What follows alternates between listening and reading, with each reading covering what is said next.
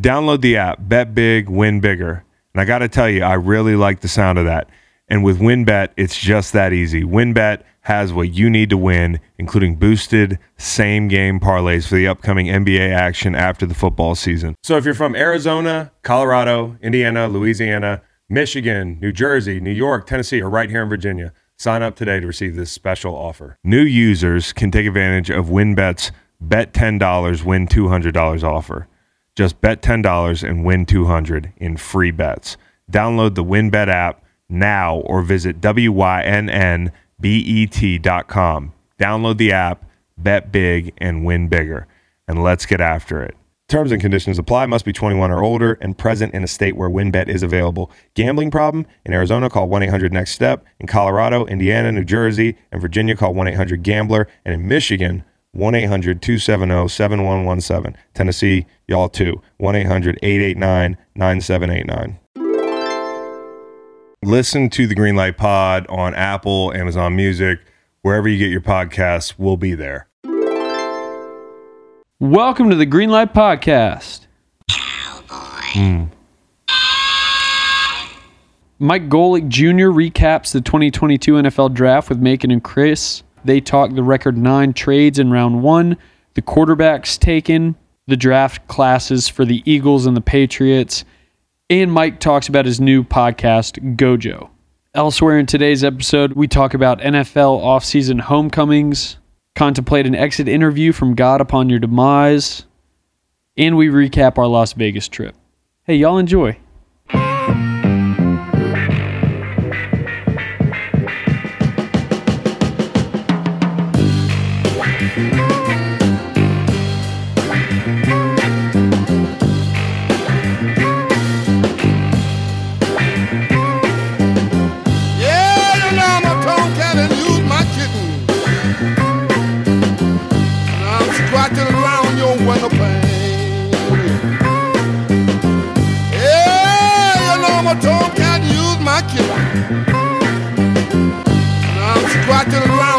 no pain. With a tip of the cap to Ryen Russillo and Scott Van Pelt. yeah, Hell. Overrated, underrated, properly rated? I think that Hell is properly rated. How so? Um, it's enough of a you know you got the carrot or the stick. It's enough of a stick where yeah. like ah should probably probably shouldn't litter, you know. Yeah, but why are our prisons like full? Well, that's our fault the United States, but but generally, I don't think I don't think hell is doing it for people. Yeah, yeah, I don't know, but it's doing it for me, you know. And yes, me, yeah. so I can only You're really speak for myself. Afraid of no, no, but it's been such a constant uh, in my life uh, since you know the uh, the church folk try to try to scare you with it from an early age. That's Sunday school, you know. I think hell's overrated. Okay, I ain't going. I will decline going as well. just but, not going. So one of our associates ate an edible Saturday night in Vegas before dinner. Supposedly the the edible was still working uh, during the morning flight. But one of the things that came out of our associate's mouth at dinner was, "I would really like it if uh, you had an exit interview when you died."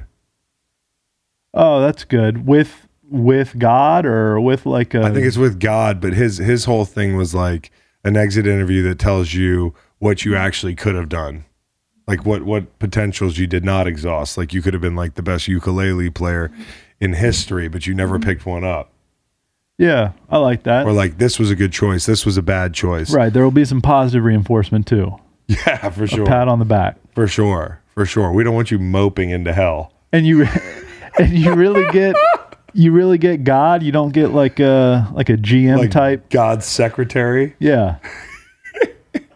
hey, God's really jammed up today. You'll yeah. be meeting with a lot Mike. of people died today. I don't know if you heard about the pandemic, but yeah. Hey, the frickin' Cubs are in extras, so God's tied up with a you bunch of God prayers. the Cubs, hey, you know, people, sporting events. I don't think God likes the Cubs. They're hollering. I might have hollered at God in, in, in the 2019 Final But exit four, interview, that would be something. Yeah, that's good. I like it. I don't believe in hell, man. If you if you believe in hell out there, I think you're silly as fuck. I think you're so silly. Yeah. And you and you know the the next 20 years or however long you live, you're going to be like, well, that that Chris he's going to hell and he'll find out. No, I won't. What about heaven? I don't know. Oh. So you're saying the bad option doesn't exist and the good option might exist? No, I don't think you go up to a cloud, dude. I think what happens is ashes to ashes, dust to dust. I think your soul stays here. Stays here. I think your soul stays here, and I, in what capacity I don't know. I think it might be a reincarnation thing. I think it really? also might be a thing where like I'm just hovering over this room. Do you ever think about I will haunt this room, dude? If y'all continue the podcast after my expiration, yeah. I will haunt the. Fu- I'll just be knocking shit over in here. I'll yeah. be knocking the camera over. I'll be kicking your leg off the. You try to cross your legs. I'll just kick it, kick your legs, kick them. Yeah. You hear that? Yeah. I, just, I will haunt the fuck out of this studio. Shoehorn, Wisconsin. Hello. Why shoehorn? Uh, it's a random. It's a random. Random one. place. Yeah. Never heard. Actually, I heard that uh, quarterback Bailey Zappe might have been from, from Shoehorn, Shoehorn Wisconsin. Oh. Have not have not hmm. confirmed. Have not verified. We should have said say hello to hell. Okay, Blacksburg, Virginia. hello. Oh, that's good. You know what's funny when you guys go to Vegas? Yeah. I, I get sick from staying home. A little really? tickle in my throat. Really? Yeah. That's how close this team is. That's right. That's that right. caught. I'm, I'm, I'm I, I don't know that. Yeah, your what your voice sounds like, my throat feels like. Okay, I was in a nightclub the other night. Tiesto, by the way, was brilliant. We'll talk about it in a little bit.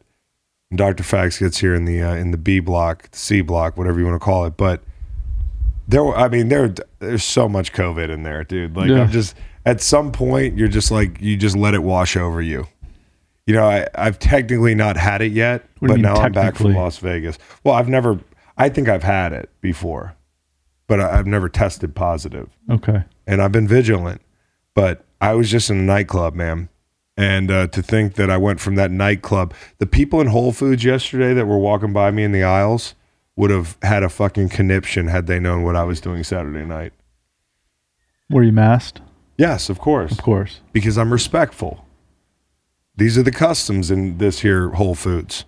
I've walked into an establishment like covering my mouth, and it's like, hey, respect. this is I'm showing respect, but I no longer have like three masks on my person at all times, and I, I don't even have one in the car. Like the speak no evil monkey. Yeah. Hey, Dickie Fuller died on uh, this day in 1987, May the third. He was, um, of course, a famous cricketer, Dickie Fuller. Now you're saying you're saying, hey, make. Do you mean the Dickie Fuller test? which tests the null hypothesis that a unit root is present in an autoregressive time series model. And I say to you, no, I'm talking about Dickie Fuller, the, uh, the, the cricketer. Dickie Fuller, um, he was a burly all rounder who battled in the lower order and bowled right arm fast medium with a slinging action. So RIP Dickie Fuller. Uh, it's hard to believe uh, 35 uh, years gone I remember, now. remember it well. Yeah. I was two. Yep. Oh, crickets. Uh, so, anyways, uh, we should probably do layup line yeah. so we can get on with this podcast because I got to talk to you about a lot today. We're going to talk about Vegas on the back half. Uh, I learned a lot about some of the people on this staff this weekend. It was a really informative trip. Um, and also, we have Mike Golic Jr. coming on, host of the Gojo podcast, which dropped yesterday. That's our guy. Uh, so Mike Golic Jr. will be breaking down the draft with us in a few minutes here. But first, layup line today. Get you ready. I nominate Everybody Needs Somebody to Love uh, by the Blues Brothers. All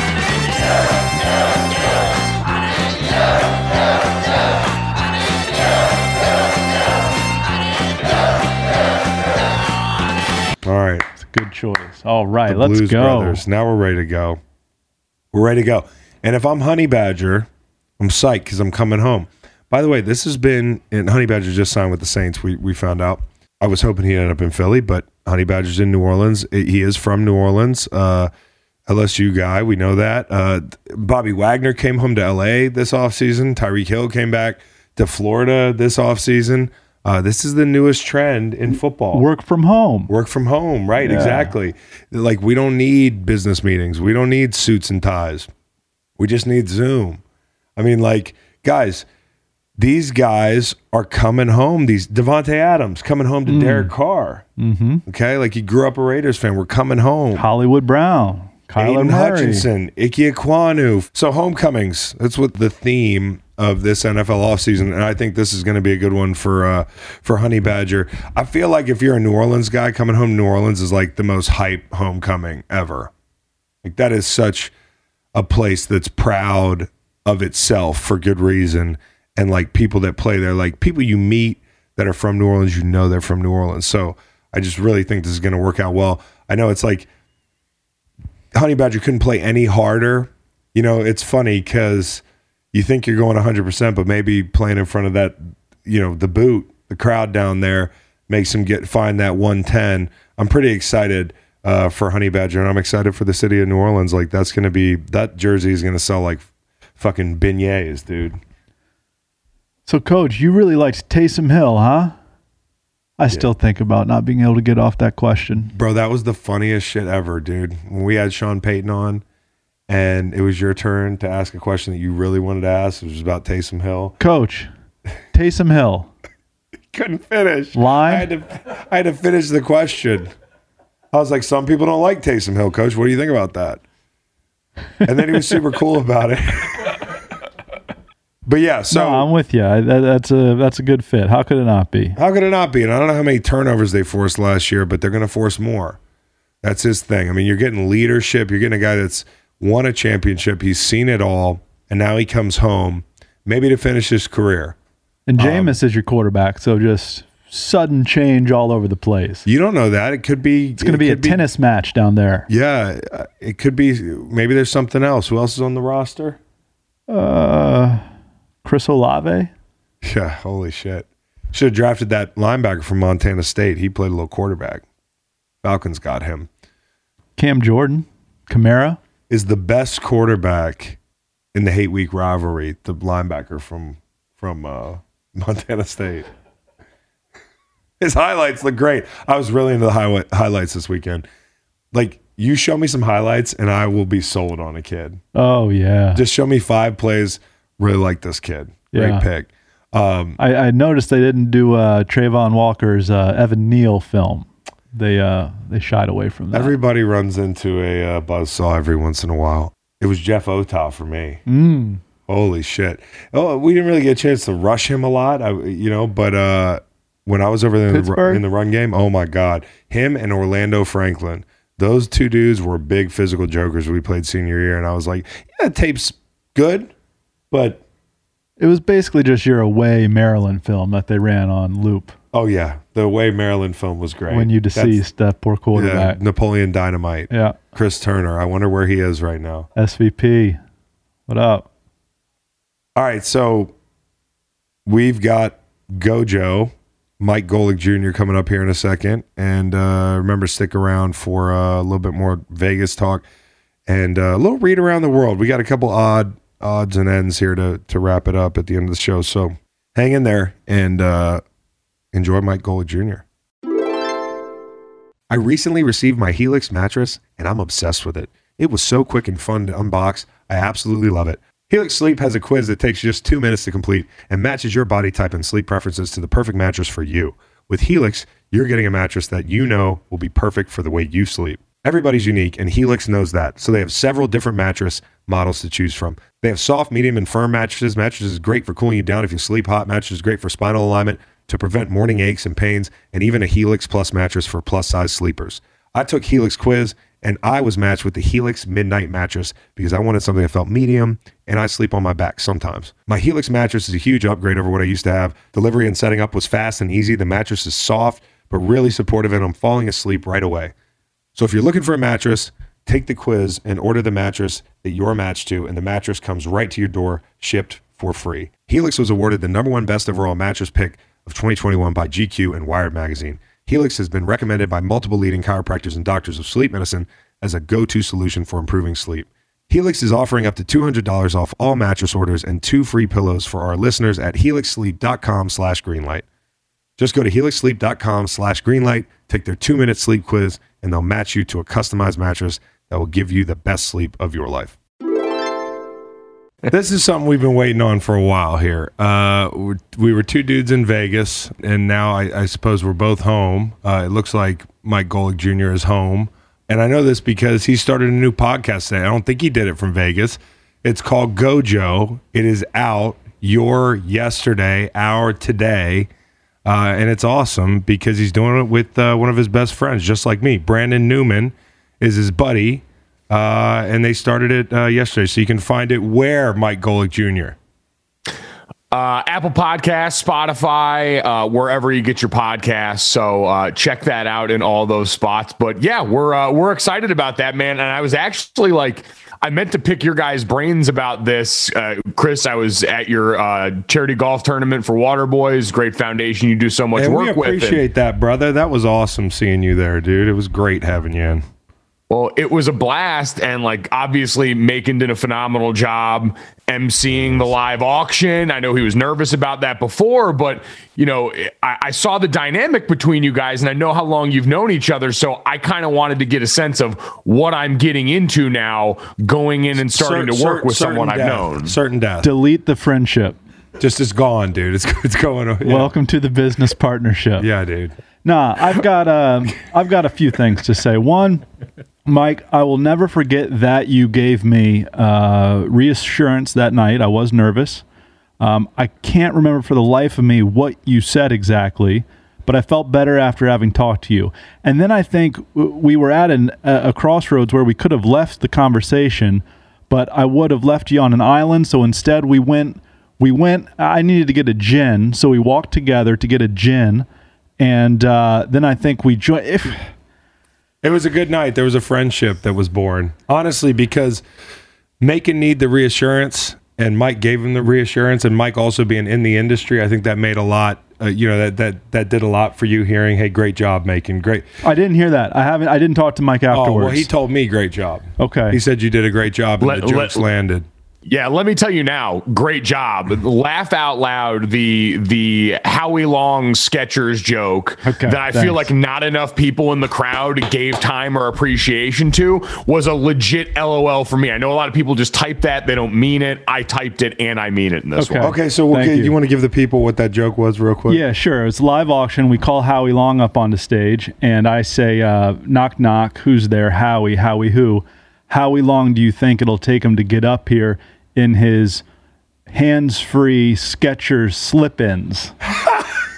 and by the time I got slip-ins off, Howie was on the stage. Oh, he was on your person, bear hugging. What did he say to you in your ear after you said that? I don't know. I was too busy celebrating getting the joke off. I was- I was, fired up about that. Because there might have been a threat. You might want to run that back. Yeah. So golf tournaments.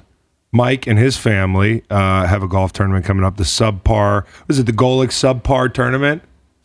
Yeah, figured the double entendre worked in a couple of ways there, but yeah, the Golic subpar tournament in South Bend, June 26th and June 27th.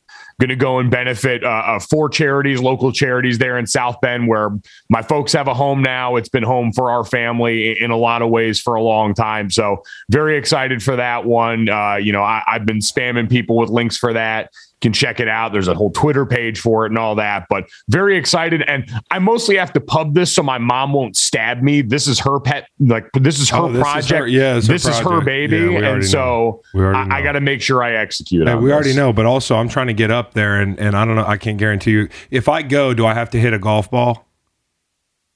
No, absolutely not. Listen, okay. we're willing to accommodate and meet people wherever they are. Oh, we're fine with you about. not hitting. Yeah, that's ball. why you're a great family I've, man. Honestly, and I've known. Shout out to uh, Uncle Bob. Uh, Bob used to come over to my house when I was a kid. Bob Golic, teammates with my dad. He was really cool to me, and then his pops Mike was really cool to me. Pretty much anytime I ran into him, and now me and Mike Jr. are friends. So like, this is fucking sick. And Mike also climbed Mount Kilimanjaro with uh, with Waterboys a few years ago for conquering Kelly. So if I don't show up to this golf tournament, I feel like I'm a bad friend. So I think I'm going to be at this golf tournament. Also, after hosting my own golf tournament, I got to tell you, they are fucking awesome. I get why everybody does golf tournaments. Like you, I don't even like golf. Were you rained out on Tuesday? We were kind of rained out on Tuesday. Mike, who was the best golfer that you saw? the best golfer that I saw, oh, Sam Bradford. And it was the least surprising thing on earth because pretty much all quarterbacks have that beautiful, smooth swing. They've got time to practice, but yeah, he was lights out. Yeah, Sammy was great. So we really look forward to the sub. Have the you been to, to Notre Dame Stadium? Uh, no, I haven't. But you like to talk to us gorgeous concourse. It's beautiful. You could eat off the toilets. Yeah. Here. Now, once you get inside, all right, you got Jesus in the distance yeah. and a basilica of some yeah. sorts, but mm-hmm. that concourse is is goodness number one in the nation. We make a hell of a concourse. If we're known for nothing else at this point, concourse you, Notre Dame. Con- hey, concourse. Hey, Mike, how hot is Field Yates? One to ten. I got him at a ten. Oh, he's a he's a stone cold ten. I, I, legitimately, we recorded with him. Brandon asked me how old Field was, and I could not give him a realistic number because I know everyone always does that thing where they lie about their age. You could tell me Field Yates was twenty five for the next thirty that years. Doesn't mean you're hot though. I just want to object here a little bit. Like looking young doesn't necessarily always mean looking hot. I know that like people that have perpetually look young when they turn fifty, they're like, huh, "How about now, motherfuckers?" But I'm like, that doesn't make you sexy. Do you have Field South? south of a 10? I don't. I don't do that. Okay. All right. I don't have wow. fielded at right. 10, bro. I don't have fielded at 10, right. bro. Okay. Two ten. I don't have fielded at 10. One, one, one abstain. He could. have what's wow. Fields? Let's talk about Fields' measurables. Height.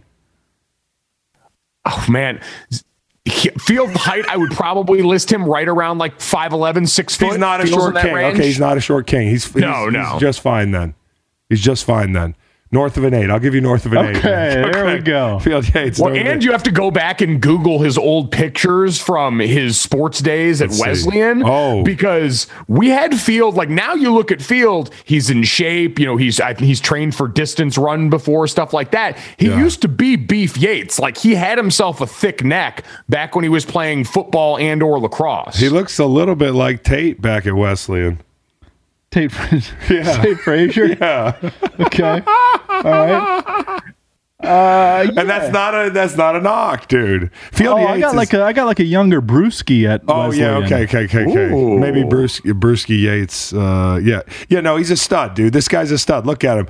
Oh, look, he's uh, he's in the weight room in seven of his uh, Google image pictures. Okay, I, am seeing where you're coming from, dude. He likes fitness. Funny, there was a photographer there that day. Funny, I was just doing what are odds? bicep curls. Um, Hey, listen, Field Yates is the first guest on Gojo. Check it out. Uh, it's already out in the universe. Are you like uh, you got a you got a uh, bucket list guest before we get into this draft thing? Yeah, uh, me and Brandon were talking about this the other day. Uh, we have two right now. Uh, one on that list is Jason Sudeikis. He feels like the ultimate nice guy celebrity, huge Ted Lasso fan, great sneaker collection, all things that check the box there. Yeah. And then the other one's T Pain yeah, T Pain's Twitch stream has become must see TV. He almost single handedly got me through the beginning of the pandemic. I don't know if you guys remember those versus battles they were doing. Love the versus battles when him and Lil Jon did their versus battle, it was instant transportation back to college.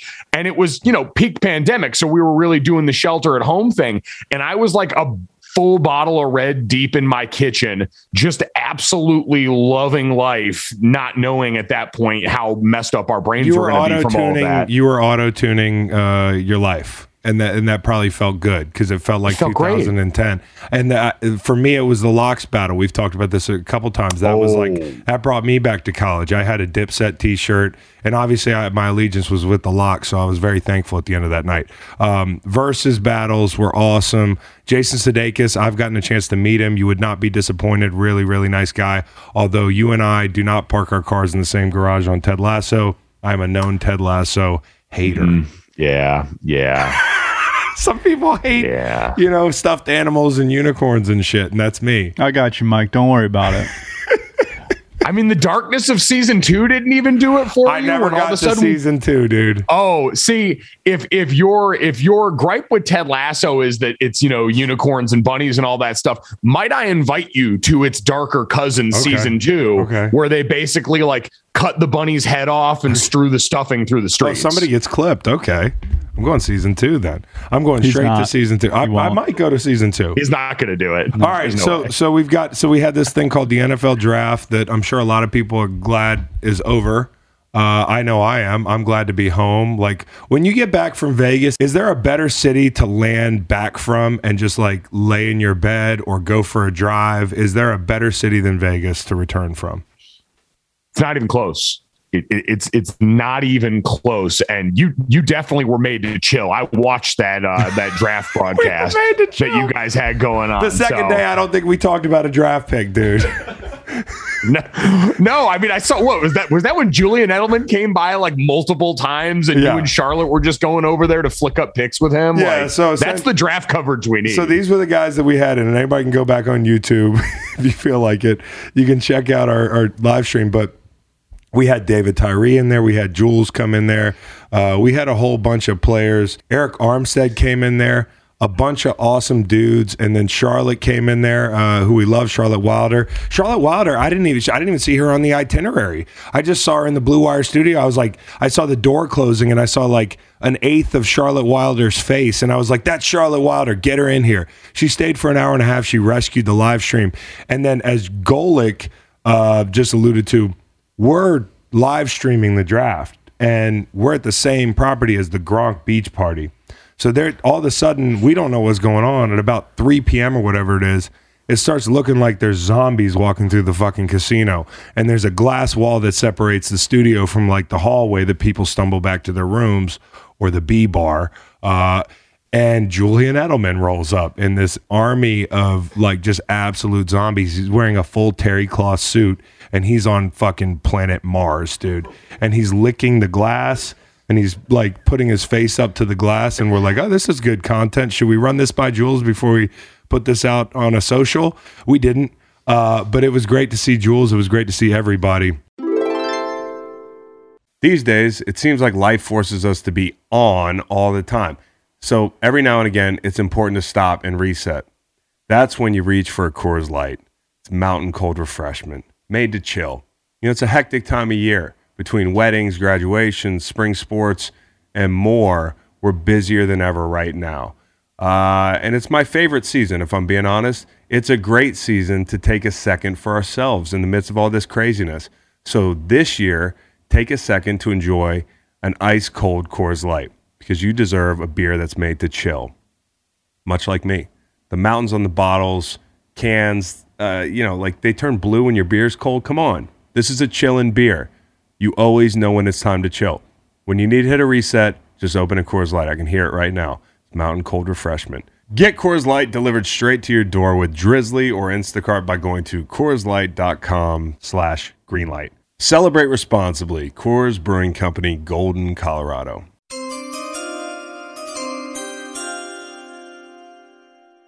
Mike, I want to talk to you about the trades. I know you guys talked about the trades on Gojo.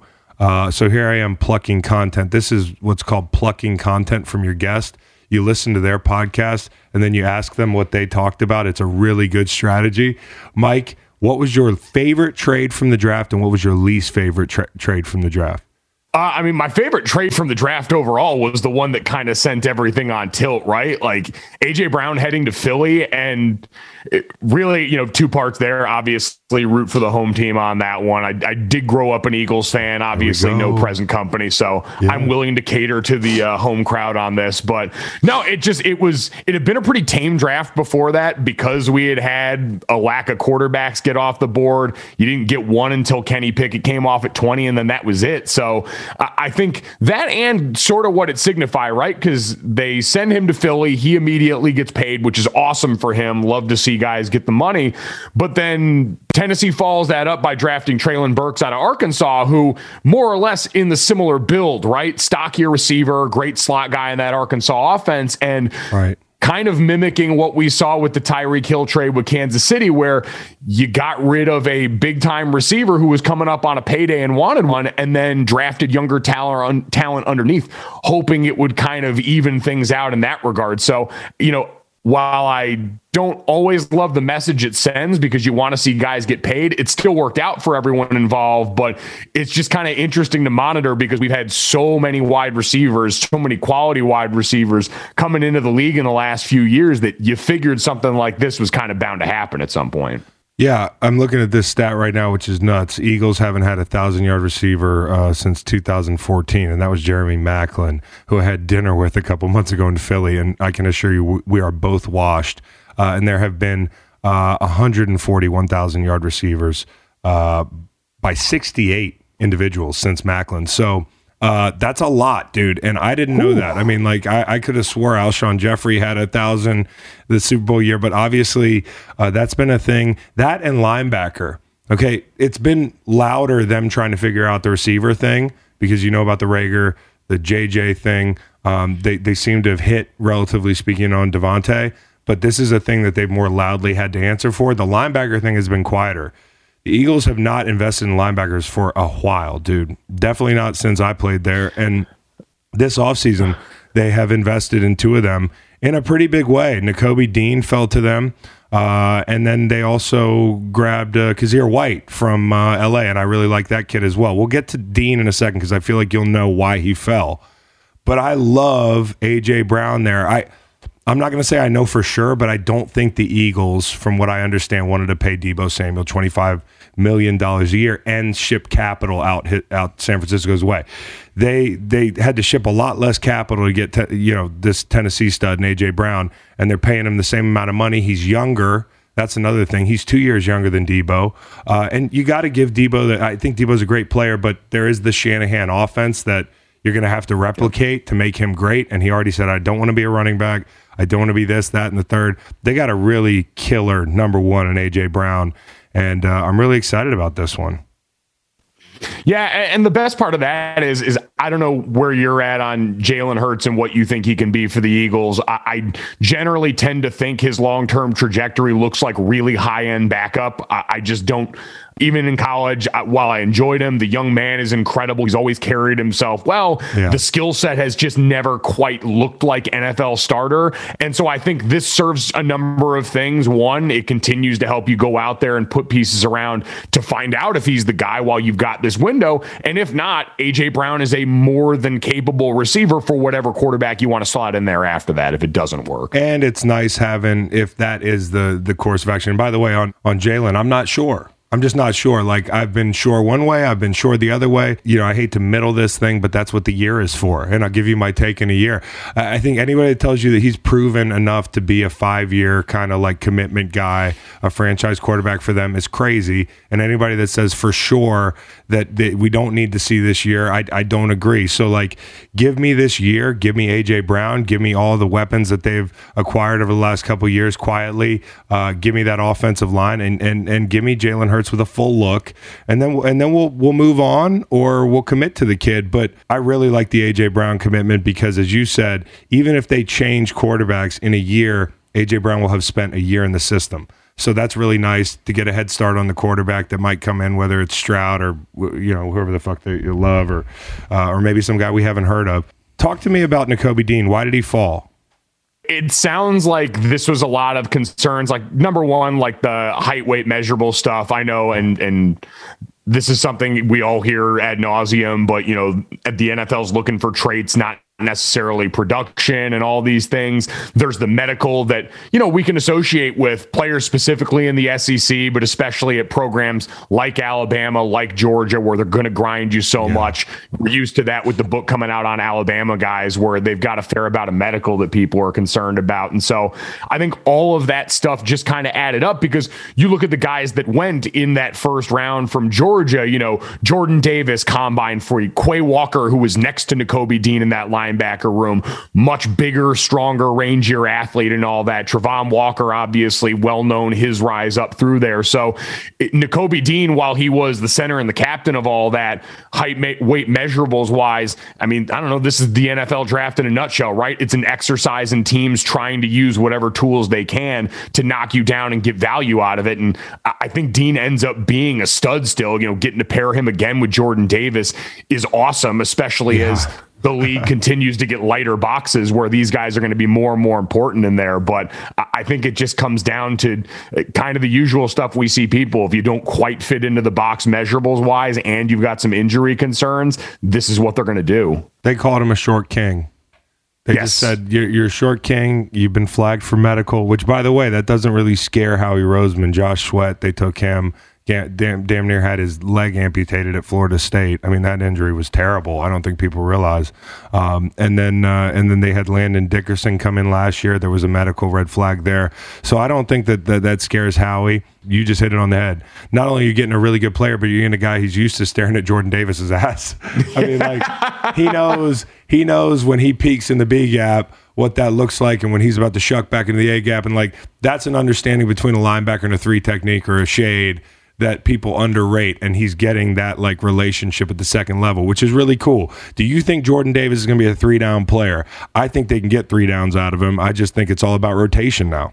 Yeah, I, I, absolutely think so. Like, I don't know. And I understand, you know, for a guy that size, people are always going to say maybe even try to lose a little bit more weight if you want to be a three down player. Yeah. But there's never really been a lot of me that looks. I mean, he was the one going all the way back, and I remember talking to um to uh, Molly McGrath about this leading up to the um the national championship game, that difference that everyone's heard between the SEC title when they played Bama and their defense got kind of winded. They felt a little out of shape. Like that dude was the one leading the charge to get that entire unit in better playing shape going into that game. That guy was the one that had everyone out there running extra after in that big hiatus between the SEC title and that uh, next round in the college football playoff. So I look at the dude and go, all right, self starter, mutant athlete like we saw at the combine. If you point him in the right direction with all this, he's professional enough and gives a shit enough about this to go and make it happen. And you, I mean, you already can't run on the guy. Like the third down that you're working on might need a little bit of work over time, mm-hmm. but the first two you're getting are at an all world level already, even mm-hmm. against Bama in the game they won. Show me the rep where there were run wins for Alabama when he was on the field they don't exist. It wasn't possible. And I think that's going to already be like, you know, a, a, damn near Pro Bowl level for him at the beginning of this. Yeah, dude. I mean, you think about it, if they shore up that run game on defense, I mean, you get to third down, they have a rotation of seven, eight guys, which is reminiscent of our year in 17, where they just tried to rotate and stack with as many D linemen as possible. And as you know, they bring in the kid from uh, Haason Reddick, who's it's another homecoming uh, deal uh, this offseason, and we've almost forgotten about that. I think they're going to be pretty good on third down. Uh, and one more Eagles bit before we move on. Jurgens, dude. Jurgens. They they draft a center named Jurgens. I'm thinking lotion. I'm thinking slippery hands. I think that's a problem, dude.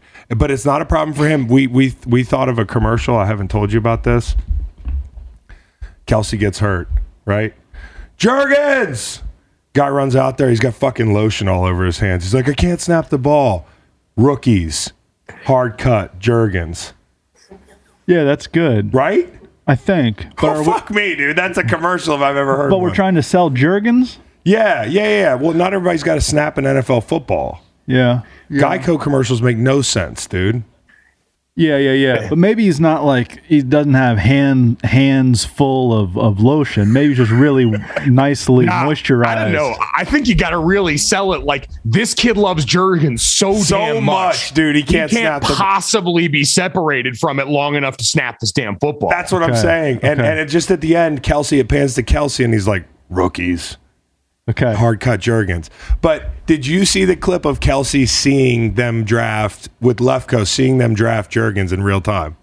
That was some of the coolest shit I've ever seen. Yeah. Like, yeah, you listen, you know Kelce a lot better than I do. We talked, we were talking about him a little when we were together, and yeah, eh, but just to see that moment and to know that like he had been so in on the process and that everyone there was smart enough to say like yeah. got this unbelievable asset who's got incredible self-awareness because I, I, don't know coming in when i was you know going for my sip of coffee in the league and, and hearing from veterans not everyone feels beholden to passing on what they've got to the next guy not everyone feels like it's their responsibility yeah. to help out young guys you know i was lucky enough to know guys like ramon foster in pittsburgh who yeah. were undrafted guys who gave a shit enough to kind of take the rest of us under his wing. But for Kels to already not only seem willing to do that with the player when he gets there, but willing to be part of the process, like that was cool as shit. It was cool. Lefko was like, "Uh oh, center," and Kelce was like, "I've already heard about it, and I'm totally good with it. He will be a great vet, and that will pay dividends having a guy like that." I, every year, I look up and I'm like, "How much longer does Kelce want to do this?" And I mean, even though he does and he's playing at a high level, he said it every offseason. Kelce's like, I'm not sure I want to play again next year. So you have to draft his replacement, and Kelce's going to be the perfect guy to work him in. So that's very good. Chris, uh, realistically, how much does does Kelce like play at weight wise during the season? Dog, I don't know if he's 280. Sometimes I feel like I, I I don't know, dude. I really don't know. But he's so strong. His clamps are so strong. He's so technically sound. He's so quick. Uh, Kelce's great. And so the reason we just talked about the Eagles for about 15 minutes, not just because we both have soft spot for the Eagles, it's because Alan Berg, the senior trader at the Win, who's our boy, said that uh, they're the only team that, that whose win total went up after the draft. So uh, look for that, and that tells you something. How about the Jets and the Giants? Okay.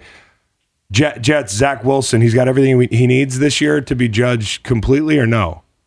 I wouldn't say judge completely because he's still a second year player. And like we clearly saw that roster is a long, long way from home yeah. in, in what they need still. But as far as doing what they can now, because that's all like we always do the thing where people are like, well, we can't really judge the draft until three years down the road to see how people pan out. I get that to an extent, but we can judge what you've done with the information at hand right now. Right. And the Jets took the information at hand and got themselves a dynamite corner shutdown guy in Sauce Gardner. I mean, they gave the they gave the um, Thorpe Award to his counterpart Coby Bryant mostly because no one actually threw at Sauce ever right, in college. Right, I called two UC games last year, and they blitzed him once because the quarterback wouldn't even look to the boundary where he was. Guy wouldn't put his eyes over there for series at a time. So I thought the Jets were dynamite in this draft. And it, eh, listen, eh, Joe Douglas deserves a ton of credit for this. Like, put together, eh, everyone walked past, and we're always hesitant to do this with the Jets. Like,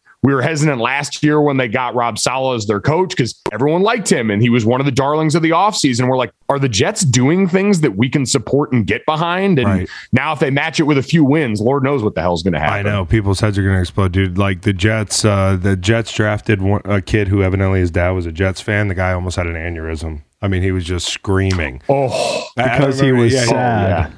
No, he was excited. I'm just kidding. this guy. At first, I thought he was sad. At first, I thought he was like, "Fuck, Mike, what did I just do to my kid?"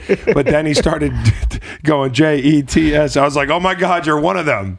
Uh, this is like a Hollywood movie before it, it goes downhill. But it won't go downhill because Joe Douglas is the man, and because I think they probably hit it out of the park. Because I, I really did like Sauce as well. I'm glad to hear you say that. The reason I like the Jermaine Johnson pick is because I believe Joe Douglas. If I texted him and was like, "Hey, dude, was he your number one edge?" He'd probably say yes he'd probably say yes because I didn't think there was a lot that separated the edge guys.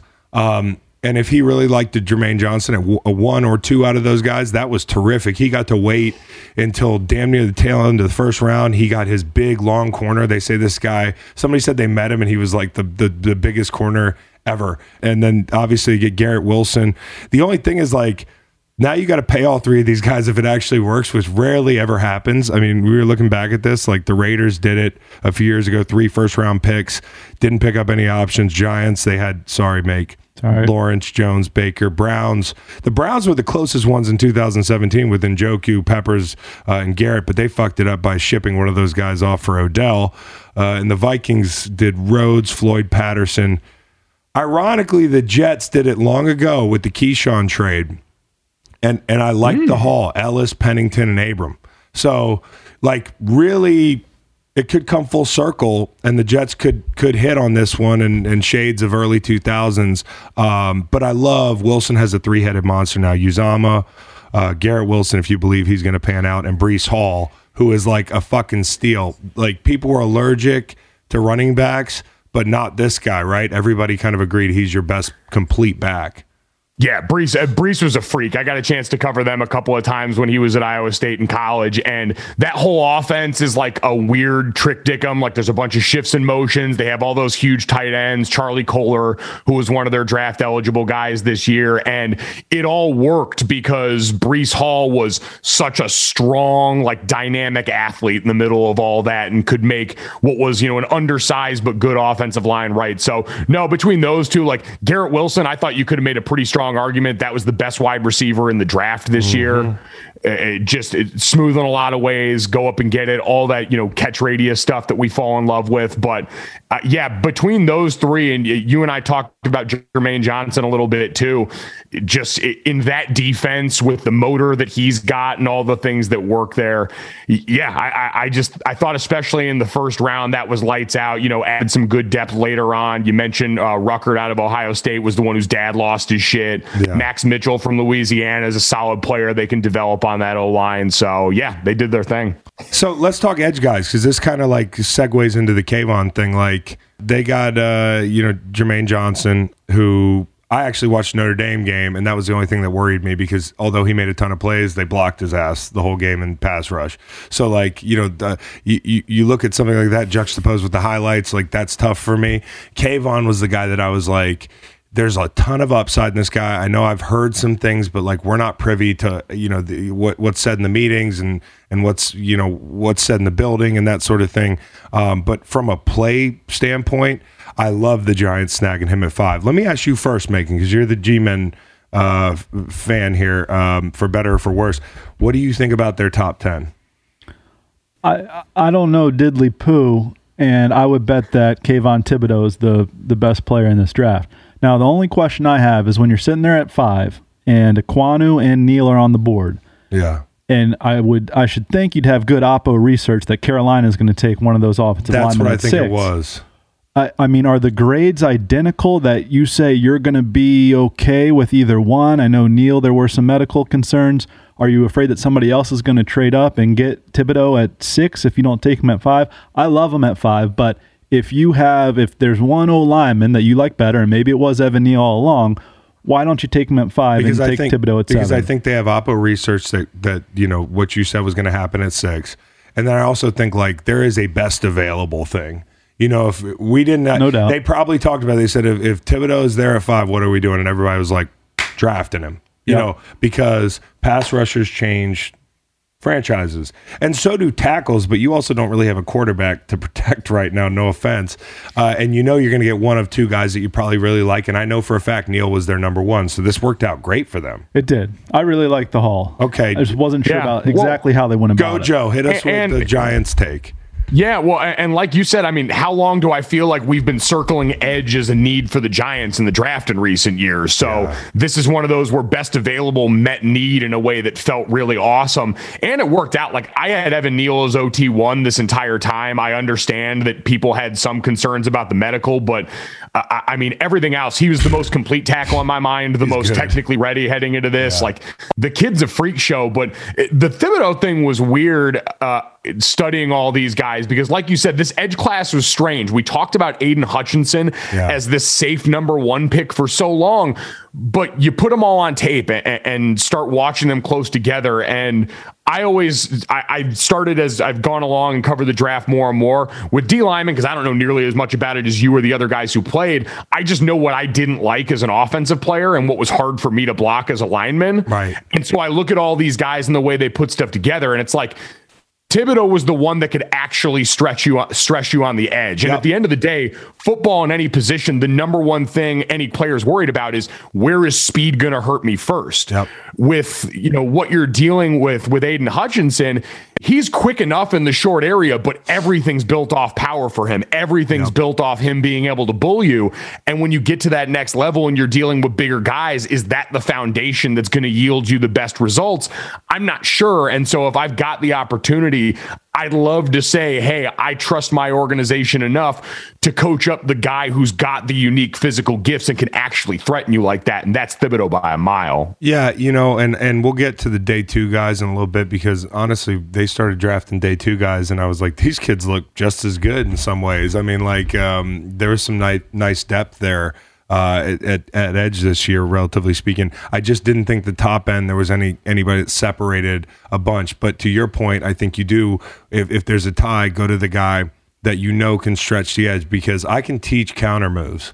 Like if I'm a good mm-hmm. coach, I can teach Kayvon to. Thibodeaux, Thibodeaux. He's doing Tibbs. you're doing. He Tibbs. did both. It's Thibodeaux. I, yeah, I, I do it like Ant Not. I just say we, them. We do. Hey, dude, we just just spread spread it out and hope for the best. Um, That's like his number two red flag after his, after his after his having other interests. Yeah, yeah, yeah heaven help yeah, us, the guy yeah. likes other things. The guy likes other things.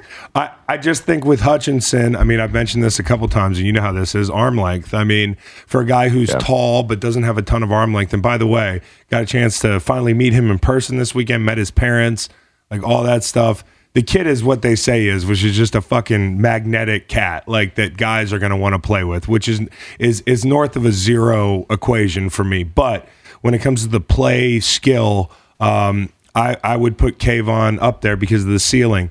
And, you know, my biggest concern with Hutchinson or with Travon Walker is that they're like really good complete players, and that's not going to move the needle sometimes when you're looking at, hey, I drafted a guy in the top five. Why does he average, you know, six sacks in a year or seven sacks in a year, which is still very good if you're playing three downs?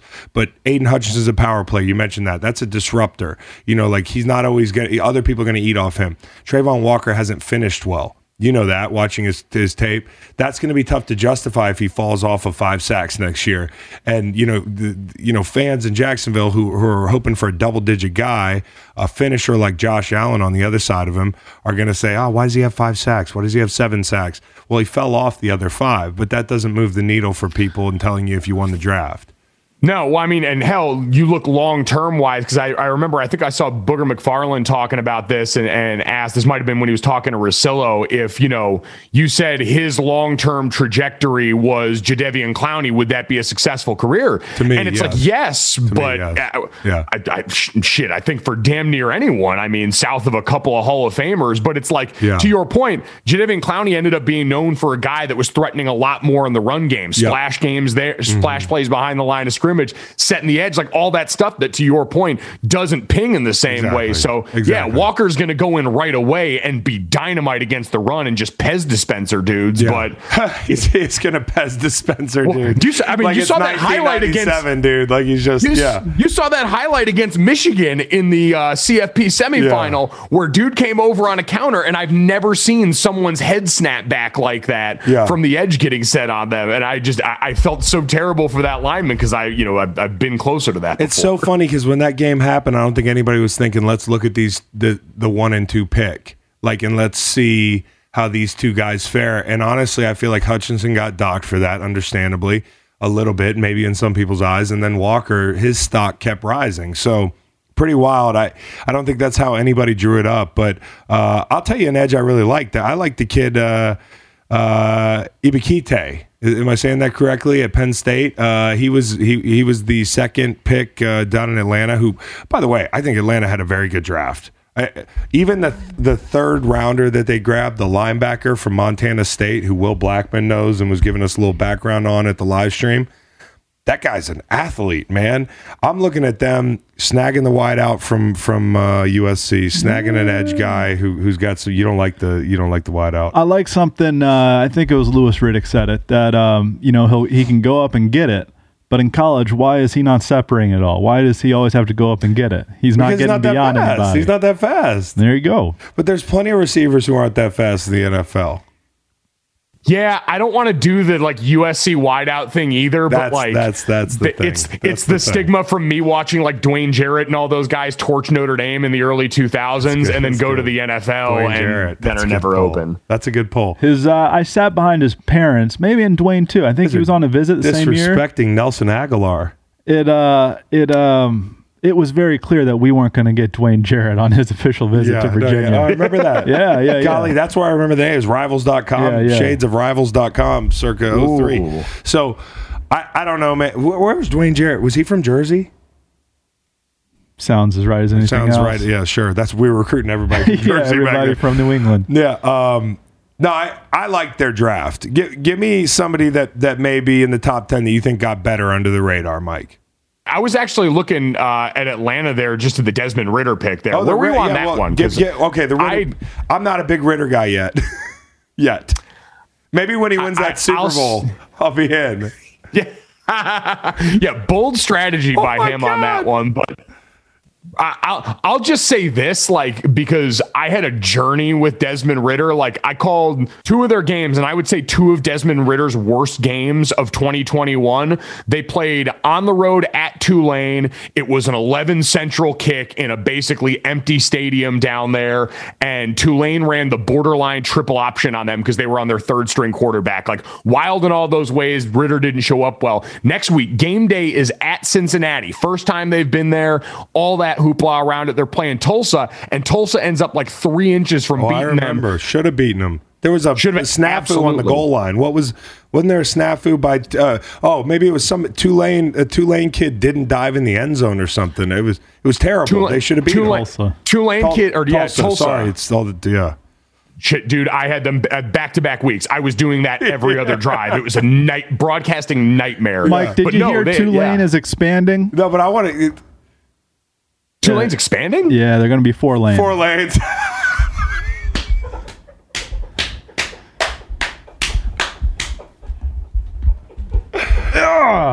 Wow. Wow. That guy's going to be sitting in traffic. There's two other lanes, mm-hmm. Mike. Just fucking change lanes. Right uh, there. So, yeah, Tul- Tulsa was really close to beating them.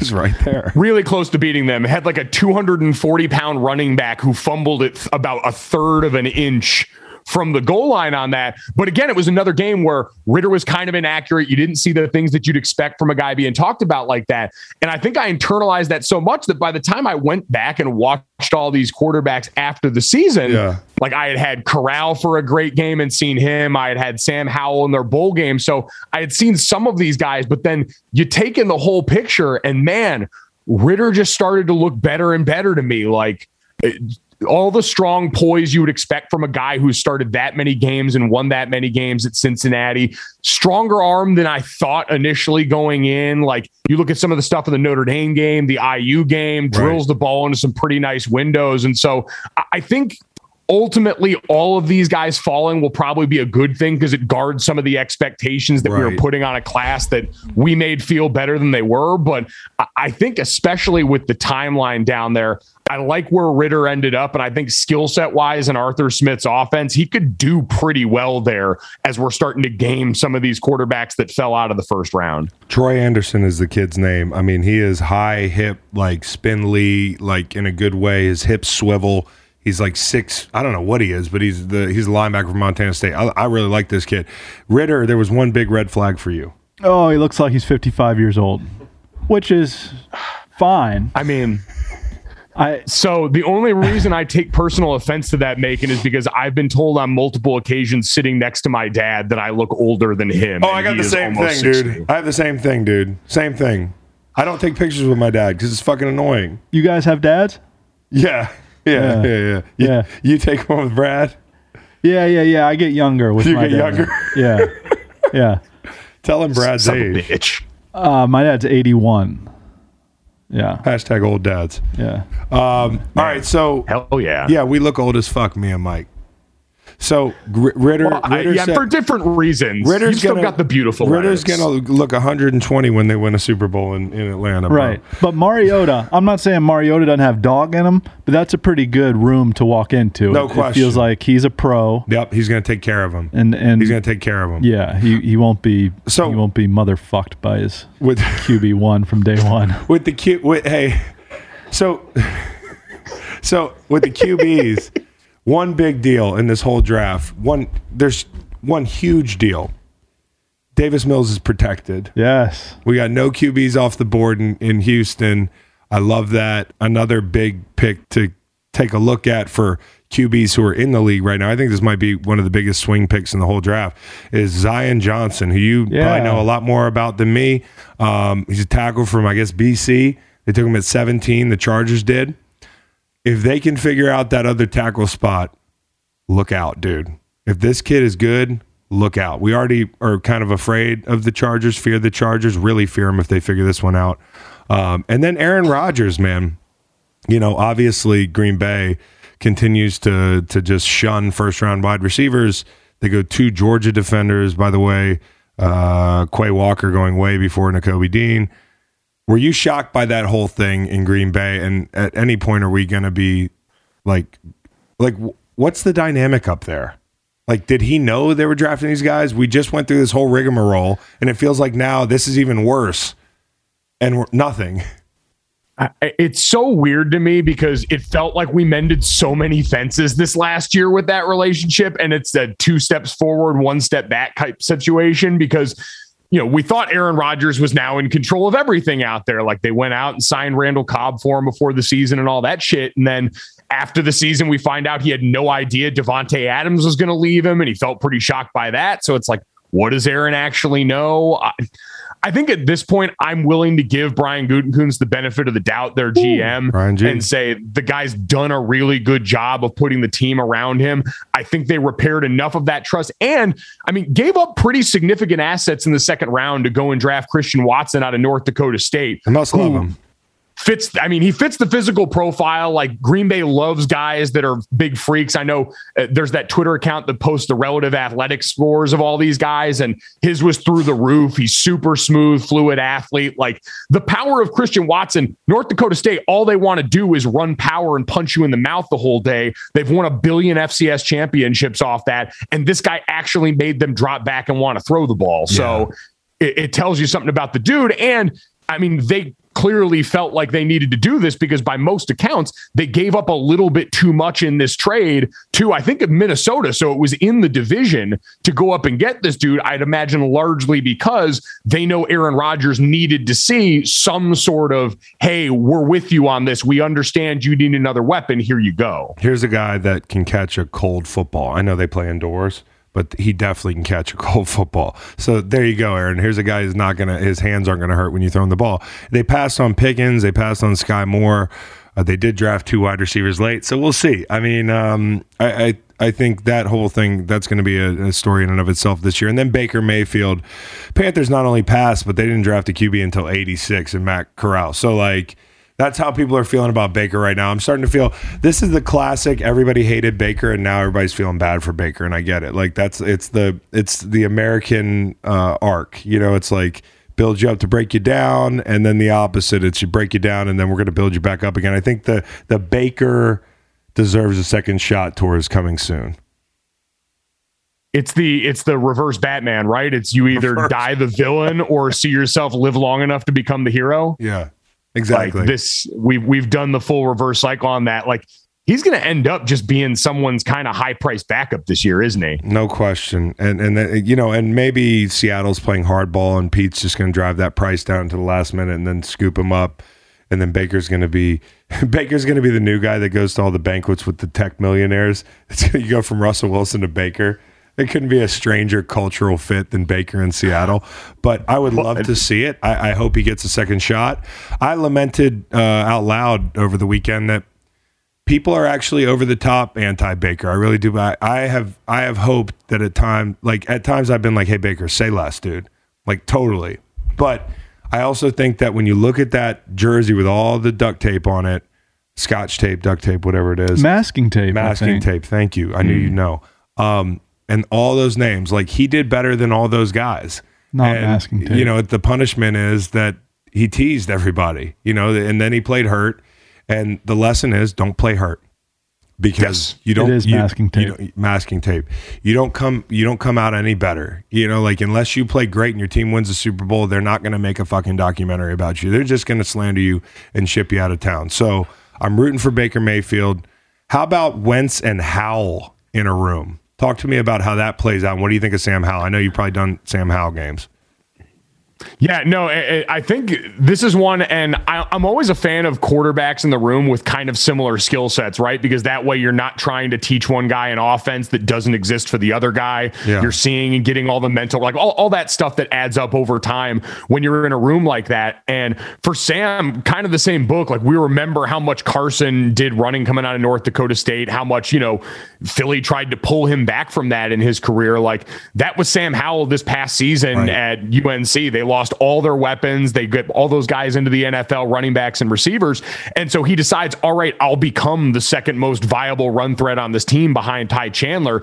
And went from, I think he rushed for under 200 yards in 2020 and then over 800. It was only trailing Malik Willis in FBS football, what he did on the ground this year. And it wasn't pretty. Like it was just the dude pinballing right. off people and being a tough guy. Like to me, he looks like Jersey Shore Baker Mayfield, but he's a little bit higher end of an athlete. Yeah. So I, I, think it'll work out well with Carson. Like you talked about the Mariota in the room down there. I, I, I think it'll be a good situation because, God, at this point, Carson's got to know all right, it's not like when I was in Philly, I'm not their guy. You know, they brought me in as a free agent, but that's only going to go so far.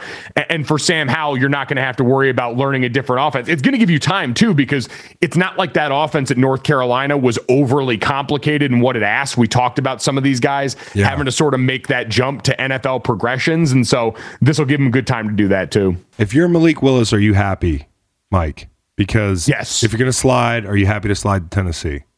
thrilled. Okay. Thrilled. I think it works out perfectly there. Like it, someone said too, I mean, just the physically imposing nature, if you can find ways to get him and Derrick Henry on the field at the same time, because shit, you want to talk about a natural rusher.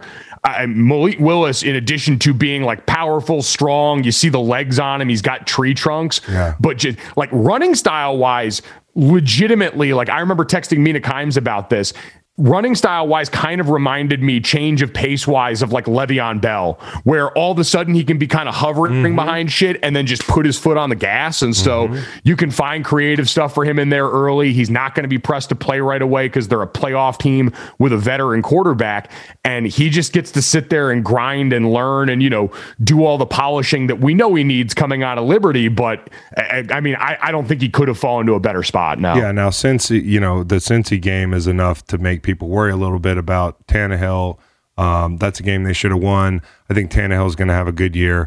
I, I also do worry, um, though, that by the time he gets to enjoy Derrick Henry, if he is the heir apparent, Derrick Henry has no no more miles. You know, like there's no more tread on those tires. We say that every year, but he's like superhuman.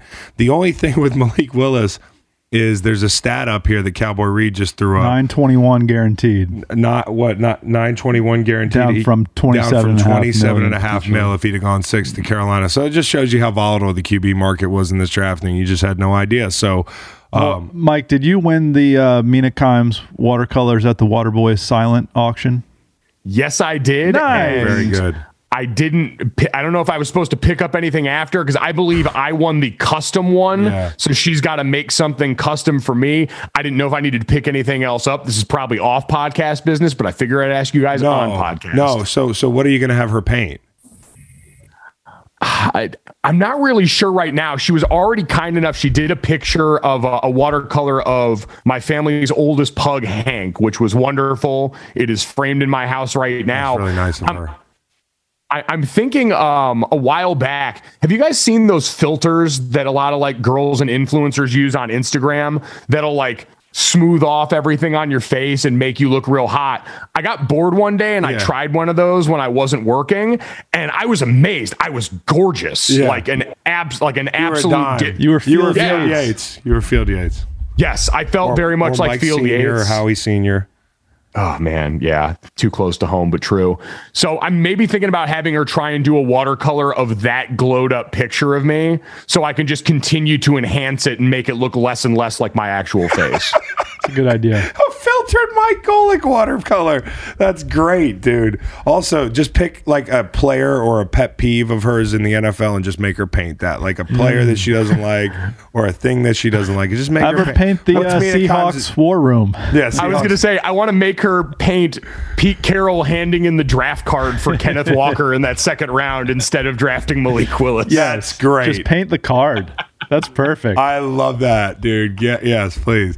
Um, and then lastly, we got to talk about the you you mentioned earlier relative athletic score. The Patriots are taking it on the chin locally, nationally up there. That's the word that, you know, everybody's like we're back at it. You know, like last year we had a good draft. This year we're back at it. What do you think about Strange? What do you think about RAS? What do you think about the Patriots draft? Uh, yeah, so I, I, can't speak to some of the other later picks. You know, I know a lot of people had beef with the Tyquan Thornton pick out of Baylor, you know, all the athleticism there, the stuff like that relative to the other receivers that were on the board.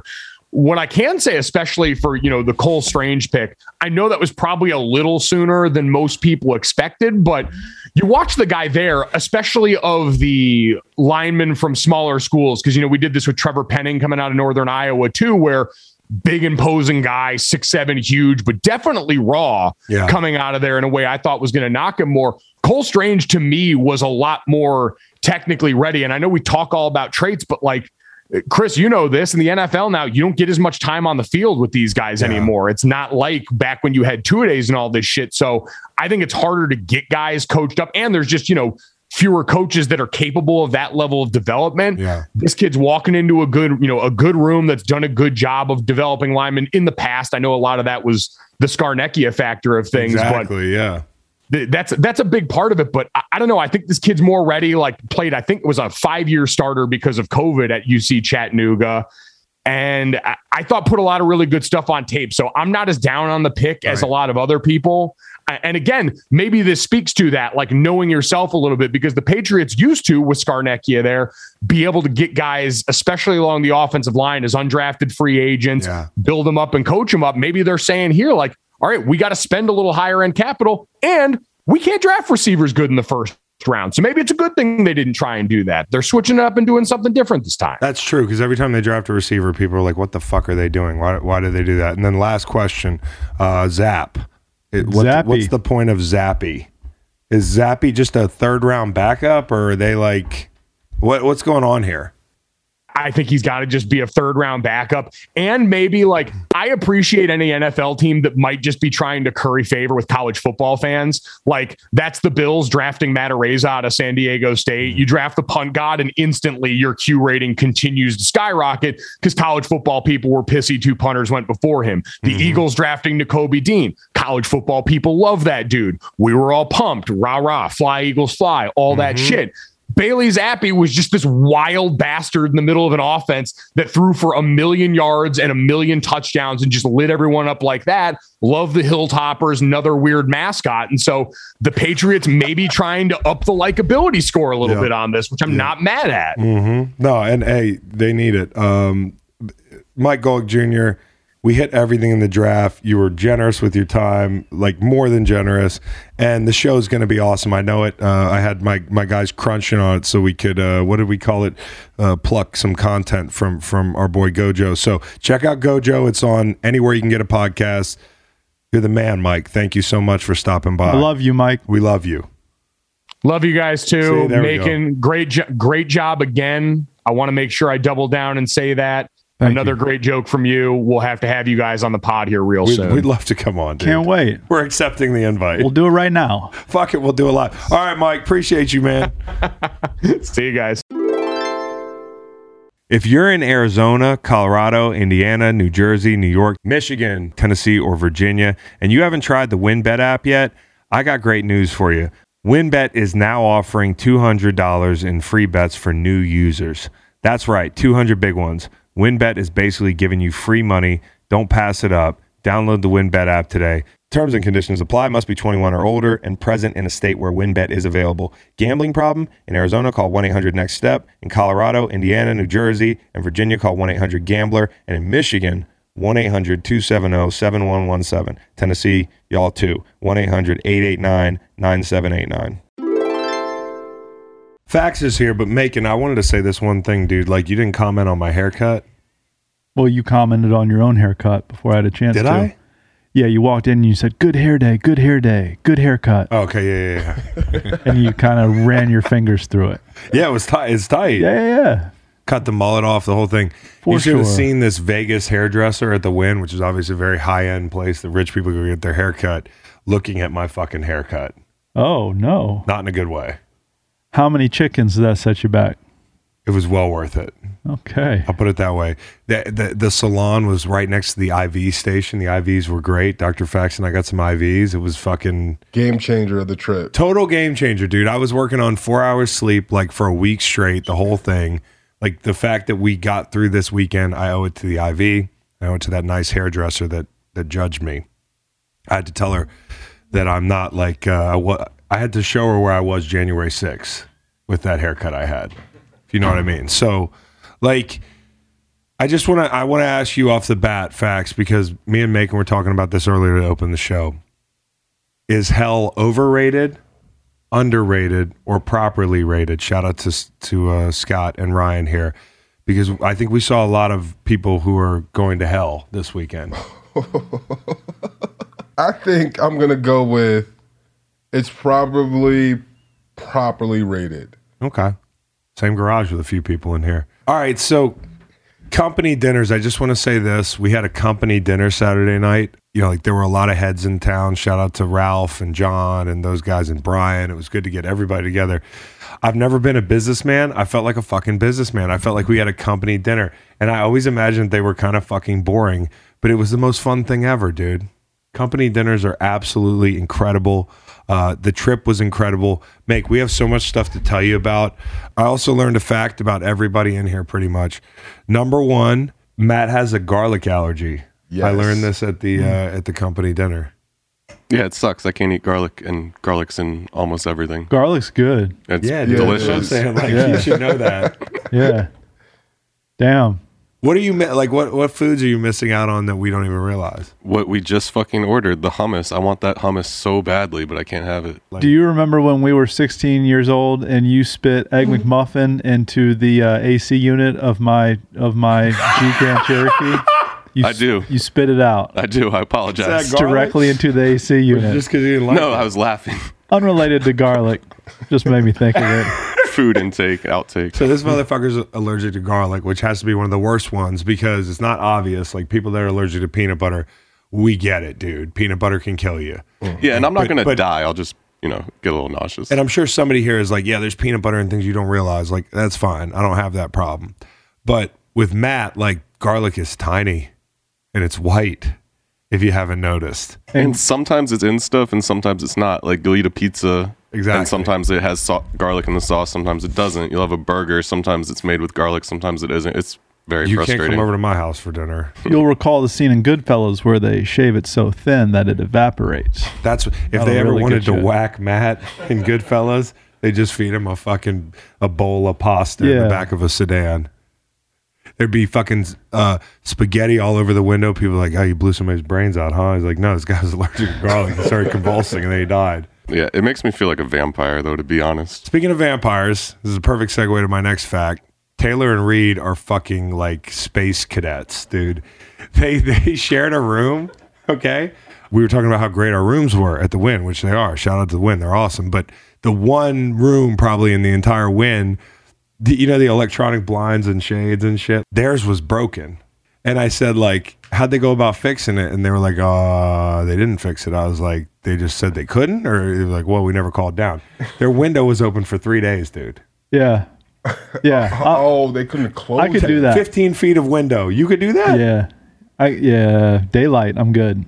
What goes into that decision? Because you can close your eyes, the eyelids. bro, I can't. There's too much light getting in through the eyelids, bro. I need like another eyelid. I need two eyelids. We just made pillow forts that covered the sun from coming in, so we just put pillows up in the middle of the bed, which was great because the Wynn pillows are the massive. Middle of the, yeah. middle of the bed. There was That's, one bed. No, two beds. We, okay. we each had like, pillow bro, right. in our own bed. I, I can I can attest to the Wynn is one of the only hotels I've ever been to with you you have an abundance amount of pillows on your bed. Like, like yeah, it's, it's you usually it's don't have of, enough. you usually pillows. don't have enough, and this is like borderline. Hey, like two of these pillows are like bigger than I've ever seen before in my life. Yeah, that's like I don't even know what to do with. There's these. a pillow the size of a suitcase at the Wynn. What you do, choose your own adventure. I guess so. People are guaranteed. Some people are fucking on top of it. Some people are just building a fort so they don't have to call down and, uh, and and say, hey, my curtains are broken. Can you send a tech up? They'll be here in 37 seconds, dude. They opted for three days to live like vampires. How many pillows is your ideal number of pillows? Mm, oh, this is a good one. I would probably say five. Wow. Yeah.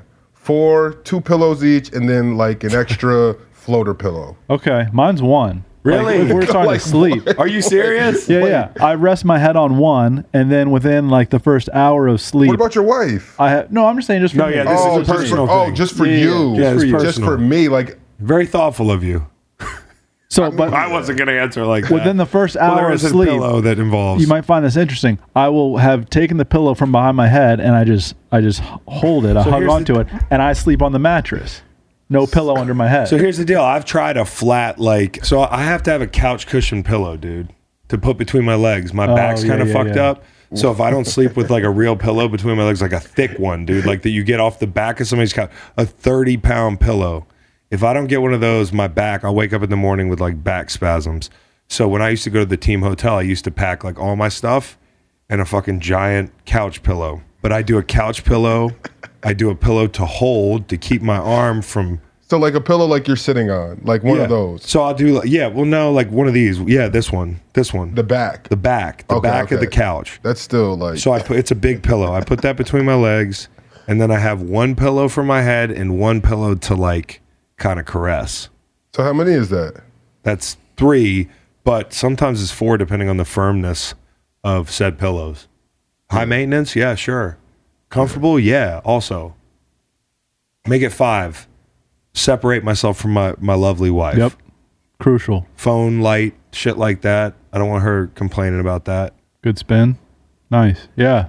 Yeah, y'all are high maintenance, man. I just need one pillow. That's yeah, right. you, you, don't even right need, evidently, you don't even need shades. Yeah, but you need another dozen for your fort. What kind of drugs were in that room, huh? Eh. None. no, honestly, no drugs. No drugs for those guys, but they could pass a drug test right now. They were really impressive. Uh, the only thing I see seen Reed do that really concerned me, and I went into straight like paternal mode on Reed was like we were so after that company dinner i was like oh well why don't we do a company club night we'll go see tiesto and that was fucking expensive but i had a great time and i turned to reed and taylor at one point after i got the bill and i was sitting there do you remember what i said to you two motherfuckers you said you're welcome? No, I said, you guys better have a great fucking time. Okay. And they took that to heart, man. Reed, somebody was passing a bottle of Grey Goose around, and there was nobody obviously grabbing it to like drink out of it because of COVID and stuff like that. And also, it's just like it's uh, nail polish remover. Cowboy Reed grabbed the bottle and tipped it back for probably seven seconds, dude. Ooh eyes open. It was like disgusting. And earmuffs, mama cowboy. She probably knows Reed can throw throw down a little bit, but shockingly, I was waiting for the lights to go out. You know, when like nobody's home and you can see it in somebody's eyes. It never happened for Reed. He was very responsible. He did walk home without shoes on, but that's standard shit after facing Grey Goose for seven to ten seconds at the Tiesto concert. So. Uh- I was walking around the um, casino lobby afterwards, jumping between Nate and Matt and Brian and Ralph, and I kept asking Nate if he played football. well, because we had this plan to make Nate into some celebrity, kind of, which is kind of what we're doing, for better or for worse, having him on the podcast. But like, walk walk him through the fucking uh, the the casino and act like he's really famous, because you know people they're just like, oh, big guy must be an athlete. I said this, I tweeted this at Tiesto. It's amazing how much I aged. I'm like Matt Damon in that GIF. Like that was one club experience to this one. Like I just immediately when I got in there, I was like, opening weekend, the year you decide you're too old in the NFL. You're like, you wondered all off season. Nope, it's, it's too like, fast oh, for me. this is moving fast. It's moving too fast, bro. And I'm too old. I switched to Stella right when we got there. I was thinking about grilled cheese the entire fucking time, dude.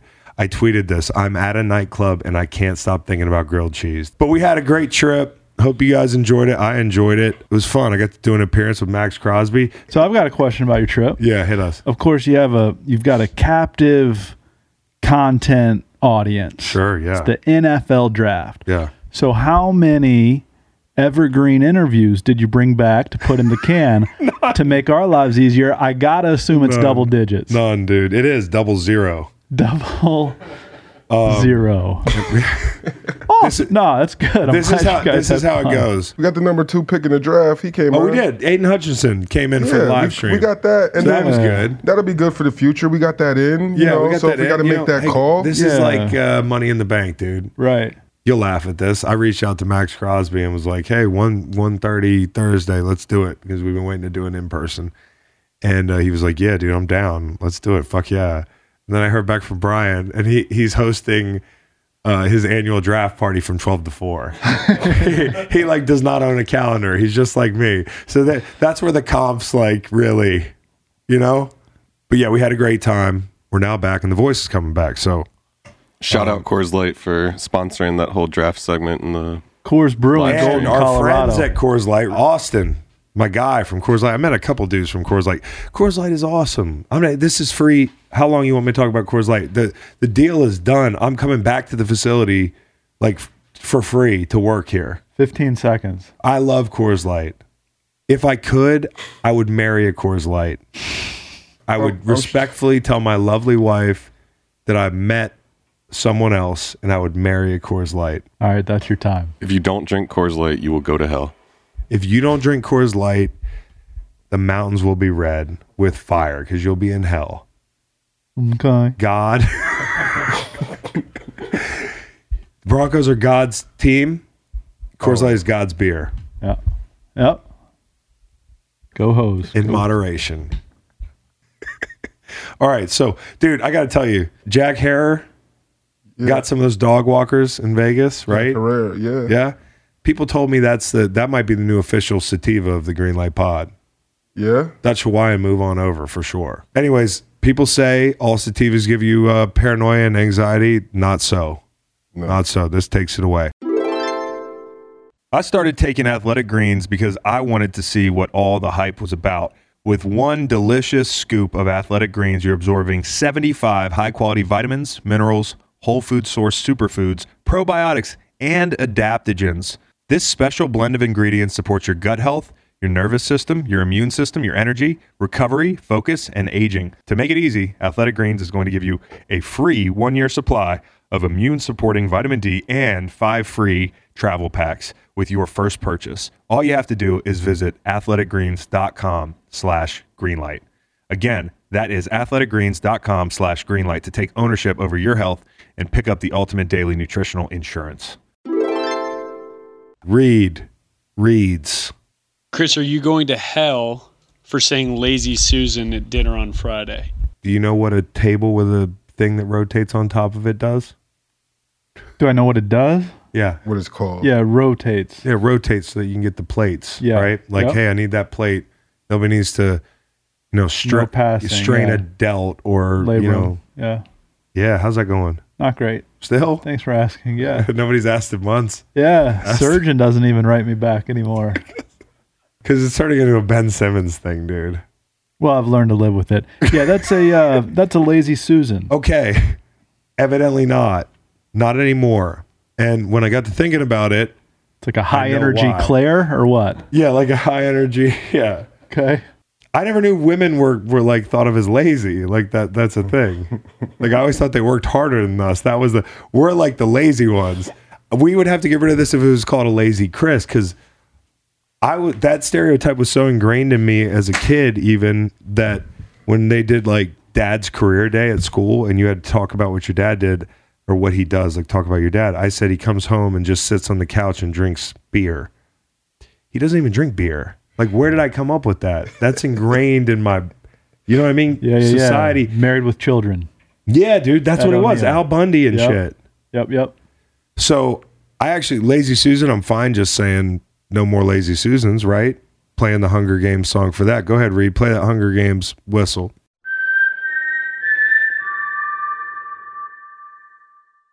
I won't say it again, but I actually feel like we're misplacing the stereotype here lazy is the guy stereotype. Yeah, we need we need to change the term for sure. And then Nate, you brought up another term at dinner that you thought was problematic. No, I, so one of the bartenders kind of said it in a condescending way when I ordered a Moscow Mule that we're not calling it that anymore. And I was like, calling what? And he was like, it's just a mule. You could just ask for a mule. We're not we're not promoting them anymore. so to my surprise, I didn't know that that was a particular thing that we were doing. I guess I understand what the times is going so, on. So you, but but it gets confusing for me because there's a lot of different types of mules. Like right. when it comes to drinking, Kentucky so mule. that that brings up another Other issue mules. that if you're at a fancy restaurant and you say, "Let me just get a mule," Right. So we should just name it um, Greenpeace Mule. Yeah, or just name the ingredients. You're right. What are we going to rename the the spinning shelf instead of? Okay, that's good. A lazy Chris. Fine, I'll take it, dude. Or why isn't it? Why isn't How it about- like high active Susan? All right. So why don't we Yeah, put it? why don't we true. try why don't we try to put Oh, you know why it's positive? bad? I just got it. I just got it. I'm a moron. Did you know this the whole time? Why don't you just correct me? I, I, was interested in seeing what your mind was doing with this, but so I really just realized it because I don't. I'm not a stereotype guy, so I didn't realize that people were saying that Susan should be the one passing everything, because in my house I do that, and my wife does it because we're we're partners. Mm. So I totally missed the fucking point here. You're just enlightened, and you wouldn't. Even... Well, I don't. I don't think about things that way. Exactly. That's right. So we should call it an active Susan. No, we should call it a a good friend table. table just call it top. a rotating tray. Rotating. Just, take the names out of it. Rotating tray that is useful. That's fine. But Hunger Games, Lazy Susan, and I got another thing. Moscow Mule. I got another thing. We need yeah, the Hunger Games. We were insane, talking about dude. this. We were talking about like Insanity. stuff that we got to stop saying or that people should stop saying. And I was saying when I was teaching kids that were like in middle school and high school, when they were describing something that is bad like, oh, my mom says I can't go out this weekend, the friend would say, oh, that's AIDS. oh, shit. What? Yikes. Right? Yeah. And then what the like, fuck is wrong with kids? I've been sitting here. What else, Matt? Uh, like if you go on Twitch and watch uh, some of these like teenagers play video games at the high level and they die, they'll be like, "Oh, this fucking game is AIDS, bro." Like calling outfits AIDS and stuff, dude. Yeah, like what that is fit wrong is with AIDS. kids now, dude? I'm sitting here doing a podcast, and my number one concern is always, oh God, what if kids are listening? I don't care. You guys are calling things AIDS online. That's like your that's your slang, dude. AIDS. And I'd like those kids to know you're all going to hell. You're all going to hell, dude. You're gonna be sitting in hell just burning like a little marshmallow, and you're gonna be like, ah, hell is AIDS. Connection sucks down here. I can't play COD fucking assholes. You're terrible. This is the I feel like a boomer. This is the worst generation. The greatest generation is the one that had car phones. You guys have graduated. You went straight from car phones to calling things AIDS on a live video game stream. So I was saying, I like where their heads at, but that's a terrible disease, man. That's not something you can joke about. How about we come up with something in studio here that's like that, but it's not so fucking awful. Like tuberculosis. Is anybody dying of tuberculosis anymore? That's, no? That's tetanus. That's tetanus, bro. That segment was fucking tetanus, bro. That's pretty good. Right? That's yeah, dude. Tetanus. Right? TB is the leading infectious disease killer in the world, claiming 1.5 million Because of the third world. Fuck me. Tetanus. It's tetanus. hey, that's tetanus, dude. That's tetanus. or hey, that's that's no good. no, I think that's I staff, bro. Look at Nate's. Look at Fax's outfit today. Not today, because I kind of your outfit. Well, you get navy staff. blue and black. You got navy and black going on, black which is blue. which is that's that's that's a no no. Like no say I did who? Say, I say certain people. Guy, guy, gets in. Guy, guy gets in GQ once in his career. Twice. At t- oh, twice. Yeah, easy. And now he can he can call people out, huh? Yeah. Well, I wish GQ could see me now. Um, but hey, Nate, yo. Black and blue, that outfit's tetanus, bro. That's tetanus. I mean, you, look at your shirt respectfully. I'm wearing black you, and blue. You were just throwing. You were just talking about how you got to throw out that tetanus ass shirt you got on, bro. I don't know if I'm down with tetanus. Do we have a tetanus death, cowboy? what about staff? no, Definitely. I know people that got staff. Yeah tetanus claims uh, 213,000 to 293,000 oh. deaths worldwide each year. Each year? God damn, damn, dude. There's that many people stepping on like rusty nails and shit. Yeah, but you know what? I feel like, like, how, t- like there might be there's probably other ways. I don't know. Like I'm being I I, I don't know. I just know that it was told when we were younger don't be stepping on nails and try it, not to. And if you get and if you scrape something rusty, make sure you say something for sure because it's common gotta, knowledge. Yeah, you got to get checked for tetanus. Okay, but is that the only way you get tetanus? Is that like? It can't be like with that with that number. no, I think l- people. I think that's what it comes from. I think tetanus always comes from something like that. That's Tetris. All right, we got to find something that doesn't affect people. That's chicken pox. That's bad haircut. I mean, that takes weeks to come back from. That's hemorrhoids. That's hemorrhoids. That's a good one. Yeah, that's, that's hemorrhoids. I like that one. That's a good one. That segment was hemorrhoids, bro. Hemorrhoids. the fucking. Oh man. The, the visible kind. Yeah. Ray Finkle. yeah, dude. I saw a sign that says uh, "Hellfire awaits." Did you guys see this on Twitter? The guy posting like all the reasons that you could like possibly that. go to hell. I hit a lot of them, unfortunately. What were all the things? It was one of those like get one point. You know, yeah. they're like score one point yeah. for everything you've done. It's like all this stuff.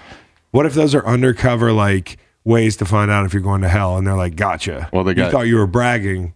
You're punching your ticket to hell. They have atheists, pot smokers, and porn watchers on there. So I don't know how many of those you hit. None of them. Jesus. Pro- Jesus uh, was properly rated. Only guy in here to say that. Uh, haven't watched porn today at all. Not true. And then, uh, and then, what was the other thing? pot smoker. Pot smoker. Yeah. as you as you open up your can of dog walkers uh, to light another one. Dog walkers. What stood out from Sunday's game ones in the NBA? Draymond going straight to podcast after being ejected after their first game. He, was got, on a podcast. He has his own podcast. Oh, so he went right he got, the booth. He got ejected. Oh, that's great. And went straight to the locker room or to this hotel room to hop on and to get ahead and start podcasting and putting his narrative out. And his team end up still winning. And it's just like to be a podcaster and an ex athlete and seeing a guy that He's like, hey, I'm gonna do this. I know people are gonna hate this that I'm podcasting while I'm playing in season, like real time. And there's a lane for that. And people would love to rather hear from the player and your perspective. So he's giving every he's cutting like that, out the middleman. He's giving yep. that fan base everything you would kind of want as a fan. But let's his. talk about what he did before he he did the noble thing in podcast. do, do, do, we think it was ejection worthy? Make no. No, I he did not deserve to get kicked out for that. It's a pretty easy flagrant one. Yeah, they're going they're they're they're going overboard. And then common fouls are flagrant ones in these playoffs. It's odd. I agree. I agree with you, but not on yesterday. And I'm I love Draymond, but like at the same time, I feel like what he he went he went to do something really dirty and then in his head he remembered that it was oh fuck it's the playoffs and this is like right out there in the open and he was like oh I was just catching him like you can't grab somebody who's jumping up in the air I mean I'm not a basketball player but as an athlete if I leave the ground and somebody grabs me by my shirt it's really dangerous especially if there's hard floor and you're used to as a basketball player just putting your leg down to catch yourself it's a dirty play but he didn't like follow through it like at your what you're saying is right like mid play he realized what he was doing was way too dirty and like tried to fix it. That's why it's definitely a flagrant one in my mind. But I feel like if he doesn't have the reputation of Draymond Green and all the things that he's done previously, so what the fuck are they doing about Chris Paul when he kicks people in the nuts? Bad uh, guy, Chris looking Paul. Looking the other way. What? So yeah, is that because of his PA stuff? It's a great question. Like Chris Paul has a history of doing a lot of things that are he's dirtier dirty. than Draymond. That's right. That's right. All so, flagrant fouls are reviewed, so we'll see if the league office downgrades it to a flagrant foul one. And that would be interesting to see. Well, listen, they got out with the win, so they're fine. And that call at the end of the game on the jump ball. Um, I mean, that's another one that people well, were talking about. Yeah, I think that Memphis has to be really disappointed. Like, you don't have Draymond for the second half. You're in a really good situation to win, and then just got out executed in the last minute by a more experienced team. You know what the refs are talking about today is trying to figure out who Jack Harlow is. I didn't know who Jack Harlow was. I didn't know who he is either, but I don't like him because he was messing with the camera lady's camera equipment while she's courtside. Like, I don't Yo, like no- that. Yeah, Let her do her job. Don't talk. Don't talk about Jack Harlow. He's, No, listen. If somebody he's, came he's, to, Ja- he's a future great. He's yeah, a okay, future okay, great. okay. But he's I, in a good lane. I don't know anything about Jack Harlow, the the person or any of that, or the artist. But if what's Matt saying happened happened, then I think that's kind of fucked up because if somebody came behind he was doing a show and somebody came behind this and was fucking with this and he was fucking with the soundboard. Somebody was fucking with his soundboard. He'd probably have him escorted out. No, he's not that type. of No? no, he's not. Like man, the the I'm gonna vouch for him right here. the big screen's a little off because somebody's fucking with your aux cord behind the. You know what I mean? That's what that's the equivalent to me. Yeah, no, that's fucked up to just be turning knobs and unplugging shit on like. Unless you know, he warned her, if he was like, "I'm gonna do something for," for I don't think way to way to trigger TV. way to trigger Taylor back there with the equipment. No, man, well, thinking look, about people unplugging. It's stuff. true though, dude. But it's true. Like if you're uh, like, let's say hypothetically, that's like her first gig courtside, and she thinks she's got a great opportunity for a shot, and oh, oh shit, camera's not working. I wonder why. Well, I also think that. um I also think that I don't care about the Bucks Celtics uh, series. Mm. Oh, so I've become addicted to um, player scoring totals. Mm-hmm. Yeah, Jayson Tatum twenty plus, Grayson Allen eleven plus. I can build my own bet on the WynnBET out. Oh, really? Mm. They scored twenty one and eleven respectively. That was really a, yeah, cash it. So you'll have to show me where that is because I, I'm proud to say I haven't placed a single playoff bet yet the problem Jayson Tatum's got is he was able to guard Kevin Durant pretty well because they're like similar size, similar body types, but Giannis is just too strong. Yeah, too and the strong. way they're calling that series so far, if they let him play that physical, like it's does it go over. five? Probably five, yeah. Okay. Oh, uh, I'll I'll I'll go seven. The way he's making it sound, it's going to be like four or five going to be like a sweep. Yeah, like they still over. have Khris Middleton coming back. Like Jrue Holiday was the second best player on the floor. I mean, Chris Long was the second best player on the floor. but that's gonna be bad in the NBA. I'll take over five. So One. the Bucks, the Bucks are Bucks are going back to back. Then they're gonna, they're they're we'll probably see. they're we'll going to I, no. I, I like them to come out of the no. East. No, Phantom of the Opera coming back. What does that mean? Phantom of the Flopra. Yeah. Who got hurt and is going to put a fucking mask on and flops? Oh, Joel Embiid. Yeah, he's coming back, dude. He'll look like you did on the plane with that mask on. Yeah, Oh, Nate had a fucking hydrating mask on. It was super. Take out your best players when you're up 30 with a minute to go. yeah, it's bad. Bad. I didn't like that. I know. There's a surgeon in LA who will make men taller, reportedly between three and five inches in height. Cost seventy-five thousand dollars. What do you think of Short King surgery? Tom Cruise just announced he's out four to six weeks. Uh, I feel like all's fair, dude. People are putting, you know, this gourds is, in their butt cheeks. This is the male know, BBL. Are, yeah, BBLs. This is the male. This is the male BBL. Like all the women are going and getting like that extra fat push from like their stomach to their butts yeah. and their thighs and evening things out. And it's like a doctor, one of these male doctors, like, hey, we got to get something for dudes, like for us. And this is it. Like, I do I do feel like this is like tall king appropriation a little bit though. Like I'm a tall king. I earned this. I've been doing this. But I've did been, you? But wait. But did I you did earn, it? This. Yeah, I grew. Me. I mean, but did you greens. earn it though? I grew, dude. Me. Yeah. I'm uh, the one who uh. grew. Who grew? Uh, who grew? Who grew, bro? I guess me. I grew my whole life, dude. Okay, like I'm a tall king. I don't I, like I earned that. I don't need other people infringing like they need to wear some sort of like I'm a artificial tall king because it is a little scary. What are we doing? Are we inserting rods? What are we doing? Yeah, it's got to be a painful rods, surgery. Yeah, they're it's rods, but it's a process that like it's like a six month recovery. Not gonna be a tall athletic king with rods inside you.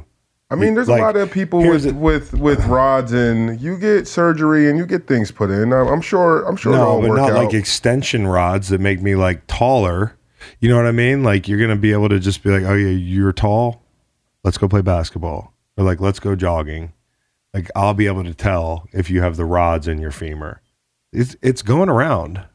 Would it be okay for an athlete to get this surgery? Like, let's say you're like six nine center, and you want to be like seven one. Can you take six months off, do the surgery? And new Tommy play? John. Aidan Hutchinson goes in and gets a couple rods on his arms. He's the best prospect ever. Talk about a long arm, dude interesting. I just think that you know, like I'm totally fine with it. You got to do you, but at the same time, like I'm doing me, and I'm an original from, talking.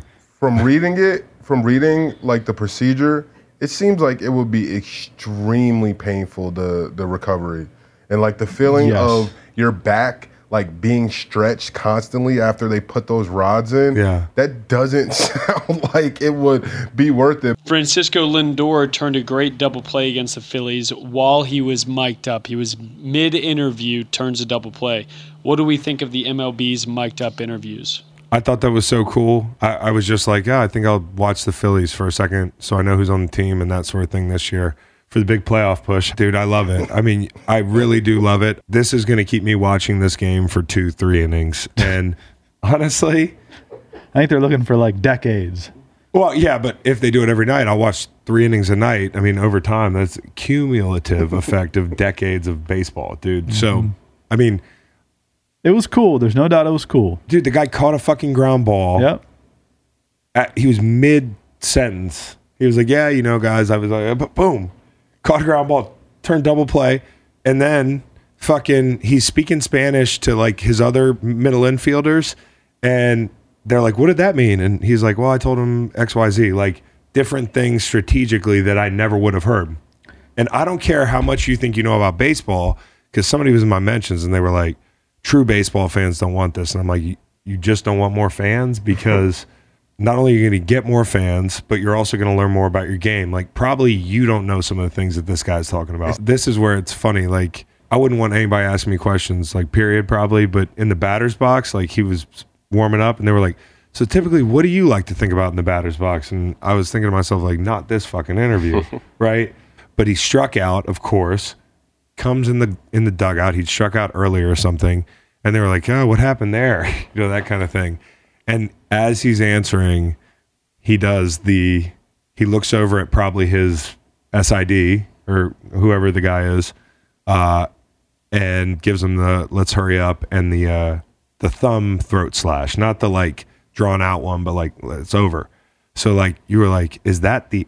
Did he just tell them like he's had enough? It was annoying to answer a question about, and I, I don't know how I'd be able to handle it. You got to be really fucking good to take that assignment. I didn't like being mic'd up in the NFL because I just didn't want to look like too cool and you know play bad with a mic on. Yeah, but you fans love confident. the mic'd up section, and I think it makes a lot of sense. Like if you watch any of the baseball from Japan, where it's incredibly popular, they do all kinds of fun segments with the players, make it into a huge show.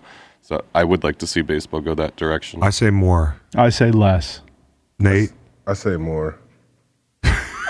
okay, good. That's awesome. we will be back Thursday with a, uh, a, a huge guest. You don't even know who it is yet. Take care.